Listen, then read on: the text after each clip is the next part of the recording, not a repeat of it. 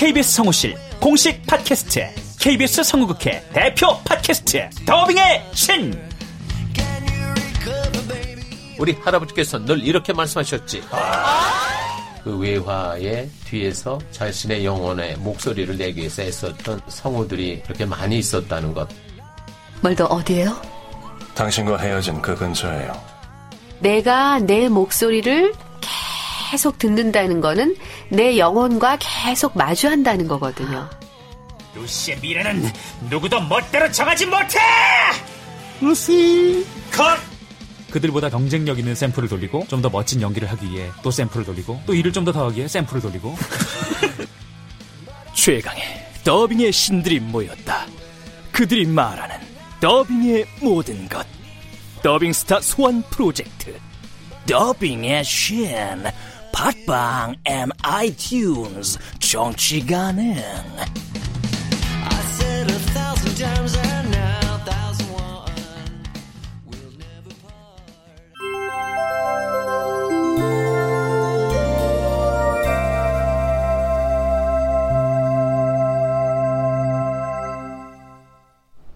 라디오 극장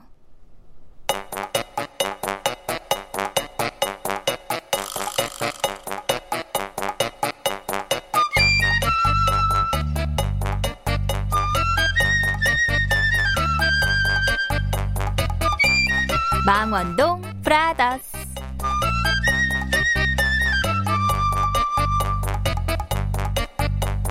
원작 김호연 극본 오금숙 연출 강요한. 스물네 번째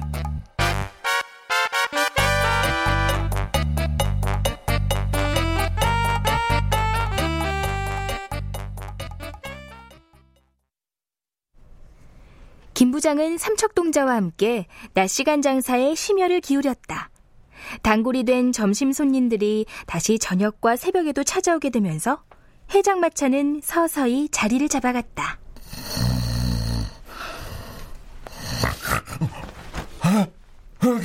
우리 딸 미진이 만날 시간이다.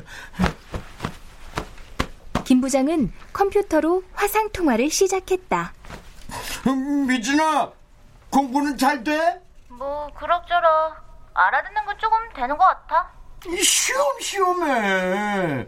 한국 사람이 영어 모르는 거 그거 흉 아니야. 그 사람들은 한국말 모르잖아. 아우 역시 우리 아빠다운 말이네. 어 잠깐만 응? 엄마 왔어. Bye Daddy. 어, 그래, Goodbye. 가게가 자리 잡은 것보다 더 잘 된 일은 김 부장네 부부가 다정해졌다는 점이었다. 가게가 잘 된다는 게 정말 믿기지가 않아. 내가 한다면 하는 사람이라니까. 당신 음식 솜씨가 그렇게 좋았어? 아, 제대로 안 해서 그렇지. 내가 어? 요리 재주는 타고났다니까. 아유, 역시 당신은 다시 일어날 줄 알았어. 아, 여보, 나도 여봉이 끓인 콩나물 해장국 먹고 싶다. 진공 포장해서 보낼까, 여봉? 어머, 여봉은. 뭐 먹고 싶어? 한국에 오면 내가 다 해줄게. 음, 그래, 그래, 고마워. 아무튼 너무 무리하지 말고 응. 당신 건강부터 챙겨. 알았어. 당신이 우리 집 기둥인 거 알지? 알지. 당신도 건강하고. 음. 삐진이만 맛있는 거 해주지 말고. 당신부터 먹어. 알았지? 아, 알았다. 굿바이. 어, 빠이. 아, 진짜 보고 싶다. 우리 마누라를 그냥 팍 안고 살. 부장님, 저 있습니다. 19금 말씀은 삼가해 주세요. 엄마, 알고 있어. 아 근데 형수님은 왜 부장님 가게가 잘 되는 게 안 믿기신다는 거예요? 부장님 요리 잘하는 거 형수님이 모르실 리도 없고. 야, 엄마. 나 원래 라면도 내 손으로 안 끓이던 사람이야. 예? 아 그럼 우리 집 와서 끓인 해장국이 설마 처음이세요? 총각 때는 좀 했는데 아 이렇게 요리에 재주가 있는 줄은 몰랐지. 야 역시 사람은 궁할 때일수록 숨은 재주가 나온다니까. 그나저나 삼척 동자는 일 잘해요? 음, 뭐 일은 늙은 당나귀처럼 빈둥대며 하는데 그 제법 손님들을 많이 끌고 와. 고시원 시절 친구들이며 대학 동기들. 그래요? 어, 그 사람이 와서는 꼭 소맥을 먹는데 아, 아이, 돈이 되더라고. 그날 점심시간에 김 부장이 전화를 해 영준에게 빨리 가기로 와달라고 했다. 영준이 가보니 삼척동자가 일을 끝낸 뒤 남은 해장국에 소주를 마시며 눈물을 글썽이고 있었다. 무슨 일이야? 형, 오늘 점심 때 누가 왔는지 알아요? 누가 왔는데? 우리 이복 형 누나요. 그거 알아요? 형이랑 누나 다 술 한 방울도 입에 안 되는 사람들이에요. 근데 해장국을 먹으러 왔다니까요. 그게 뭔 뜻인지 아냐고요. 임마, 아, 니네 아버지가 너 감시하라고 보낸 거야. 아니에요. 100만 원씩 자기들이 각출해서 200만 원도 주고 갔어요. 그리고 그리고 아빠도 언제 모시고 온다고 누나가 그랬다니까요.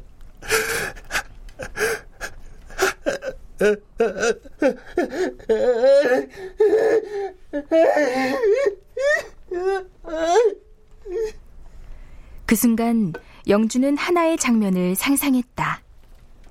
이 가게로 부장님의 가족과 삼척동자의 아버지가 모두 찾아오는 날이 온다면 아 정말 근사하겠다.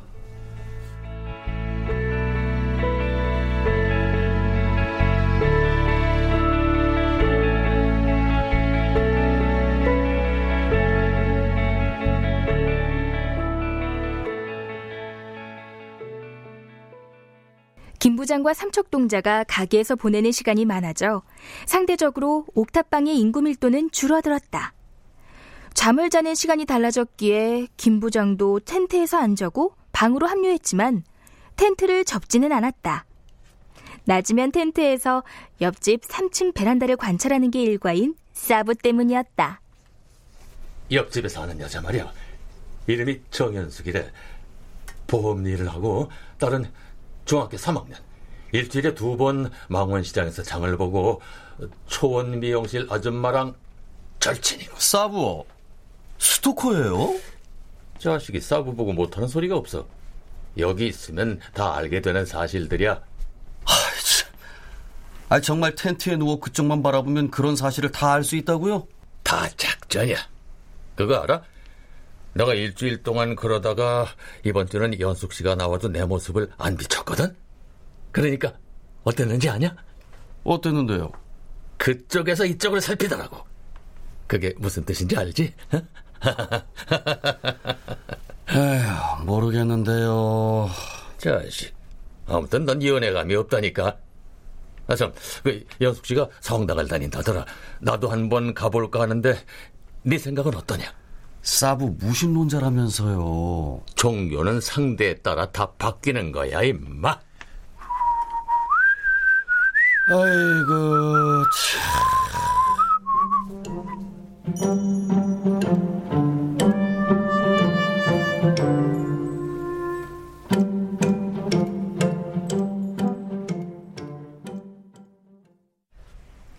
영준이 다가온 마감에 헐떡이다 잠시 낮잠을 자고 있는데 카톡이 울렸다. 아, 누구지? 안녕하세요. 또 양해를 구하게 됐네요. 정말로 괜찮으신 거죠? 수윤여네. 그 사이 선아에게선 카톡이 두 번 더 왔다. 둘 다 방 구하기가 쉽지 않아 이사가 늦어진다며 양해를 구하는 내용이었다. 급할 게 없는 영주는 계속 대인배의 자세로 괜찮다고 했었다. 혹시 문제가 된다면 저희 집 말고 다른 곳을 알아보셔도 됩니다. 너무너무 미안하고 그러네요. 영주는 이런 카톡을 받을 때마다 왠지 포인트가 쌓여가는 느낌이었다. 그래서 가벼운 마음에 농담으로 답을 했다. 괜찮습니다. 근데 올해 안엔 되는 거죠? 그게 그게 정 안 되면 제가 서울역에 가는 한이 있어도 올해 안엔 꼭 비워드릴게요. 오, 내 농담을 받아주네. 그렇다면 더 과감하게. 그럴 순 없고 방에 커튼 치고 반반 나눠 쓰도록 하죠. 한동안 답이 없었다. 어, 실수한 건가? 저조해하지 말자. 고작 2분 지났잖아. 농담일 뿐인데. 아이씨, 어떡하지? 가로로 나눌까요? 세로로 나눌까요? 이야, 더 센 농담을 던지다니. 역시 매력적이야. 카톡 프로필 보니까 망원동 사시는 것 같은데 거기 괜찮은가요? 그쪽도 집 알아보려고 했거든요. 영주는 반사적으로 자식 자랑하듯 망원동의 장점을 카톡에 기관총처럼 쏘아댔다. 그러니까 출퇴근 동선만 문제없으면 망원동을 강추합니다. 사실 지금 새 직장도 알아보려고 하거든요. 홍대 쪽에요. 실례지만 무슨 일을 하시는데요? 가게 쪽은 거의 다 해봐서요. 그쪽 가게 많으니까 새 일도 구할까 해요. 아싸! 이쪽으로 이사 오면 동네에서 자주 보겠네. 뭐야? 이 여자가 이사 오면 난 수유동으로 이사 가야 하는 거잖아. 아, 이사 가기 싫다. 영주는 그런 자신의 마음에 놀랐고, 그래서 더 용기가 생겼다. 오늘 저 시간 되는데 혹시 망원동 쪽 집 보러 오실 거면 제가 안내해 드릴게요. 저희 집 주인 할머니가 이 동네 터줏대감에다가 복덕방 하시거든요. 잠시 후 선아에게서 가겠다는 답이와 영주는 침대 위를 펄쩍펄쩍 뛰며 신나했다.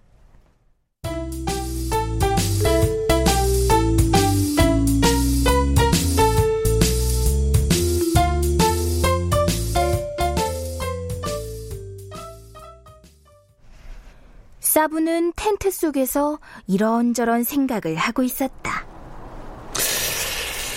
영준이 말대로 사나이답게 한번 대시를 해봐. 아니야. 저쪽은 보험 설계사라는 직업도 있는데 난 백수잖아. 어, 아니지. 내가 왜 백수야? 난 만화 스토리 작가인데. 사부는 벌떡 일어나 노트를 펼쳤다. 새 스토리를 한번 써봐. 근데 뭘 쓰지? 아, 머리가 굳었군 굳었 어. 사부는 텐트에서 나와 담배를 피우며 슬쩍 옆집의 베란다를 살폈다.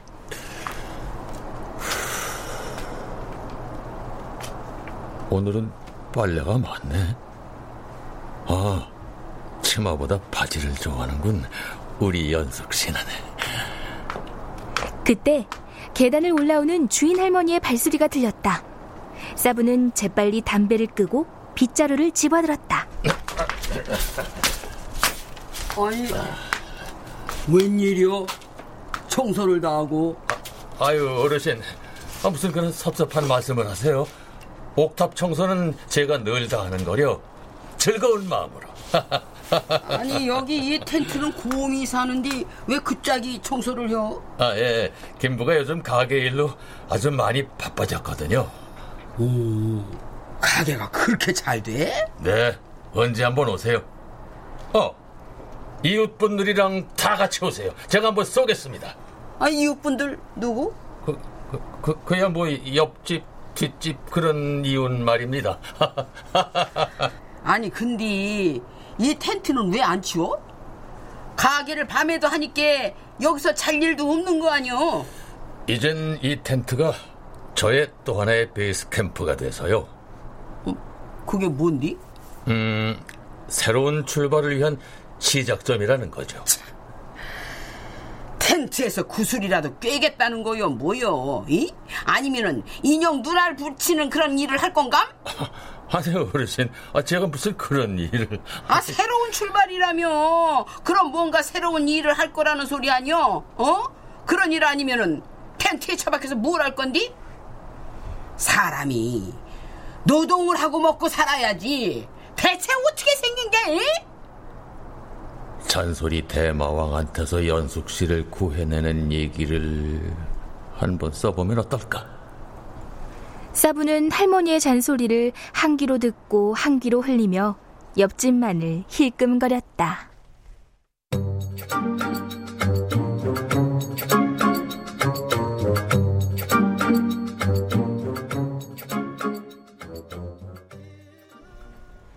오후 4시 망원역 2번 출구에서 영주는 선아를 기다렸다. 아, 아 안녕하세요. 안녕하세요. 수유동에서 오시는 길이세요? 아니요. 오는 참에 홍대에서 면접 하나 보고 왔어요. 그러세요? 네. 이왕 올 거 하나라도 일 더 해치우면 좋잖아요. 그런 것 같았어요. 네? 되게 부지런해 보이시더라고요. 아, 제가 좀. 아, 제가 저희 주인 할머니한테 그쪽에서 말씀하신 금액에 맞는 몇 군데의 집 약도를 받아왔어요. 어, 정말요? 감사합니다. 아이, 뭘. 가실까요? 망원동으로 안내하겠습니다. 네. 영준의 생각 이상으로 선화의 방 고르는 기준은 깐깐했다. 영준이 보기에 말쑥한 두 군데 방 모두를 퇴짜 놓고 두 사람은 힘없이 걸었다.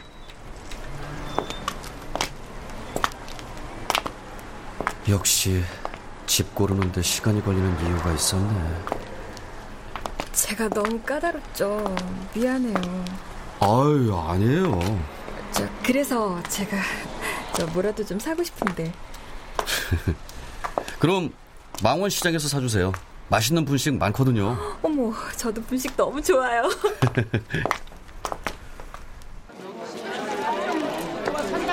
선아는 망원시장에 들어서자마자 연신 화사한 표정으로 감탄하며 물건들을 사기 시작했다. 어머머, 콩비는 되게 싸네. 잠시만요. 아유, 또 사게요? 손에 든 비닐 좀 봐요. 몇 개나 드는지. 그 동네는 시장 없어요. 아, 저기, 여기보다 비싸거든요. 우와, 이건 여자랑 데이트하는 게 아니라 엄마랑 시장 온 것 같은 기분이네. 엄마는 이것저것 사고 흥정하느라 떡볶이가 먹고 싶은 나는 입에 침만 가득 고이던 그런 날의 기분. 얼마 후 두 사람은 시장에서 분식을 먹고 한강 둔치로 캔맥주를 사가지고 나왔다.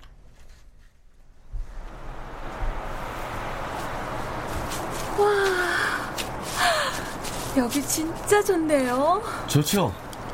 망원동에 왔으면 한강 둔치까지는 나와줘야 예의거든요. 그러게요. 오길 잘했어요. 와.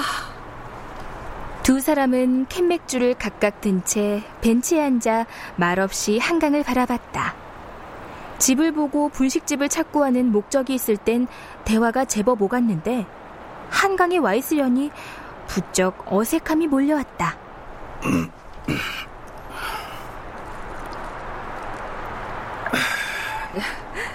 어쩌죠? 오늘도 집을 못 찾아서. 망원동은 마음에 드세요? 어, 네, 완전. 오늘 좋은 건 많이 소개해 주셨는데 제가 너무 까다로워서 아, 죄송해요. 최소 2년은 살 집인데 꼼꼼하게 고르셔야죠. 잘하시는 거예요. 이해해줘서 고마워요. 그런데 그쪽은 왜 여기서 이사 가려고 하세요? 이 동네 애착이 많으신 것 같은데. 그렇게 보였나요? 네, 거의 뭐 망원동 동장 수준이었다고나 할까? 뭐 좋아도 떠나야 할 때가 있고 그런 거 아니겠어요? 응? 그거 남자가 여자 찰대 주로 하는 말인데. 예? 아, 아, 아, 저, 저는 그냥 미안해요. 아, 아, 저 선아는 영준의 당황하는 모습이 재밌어 계속 웃었다.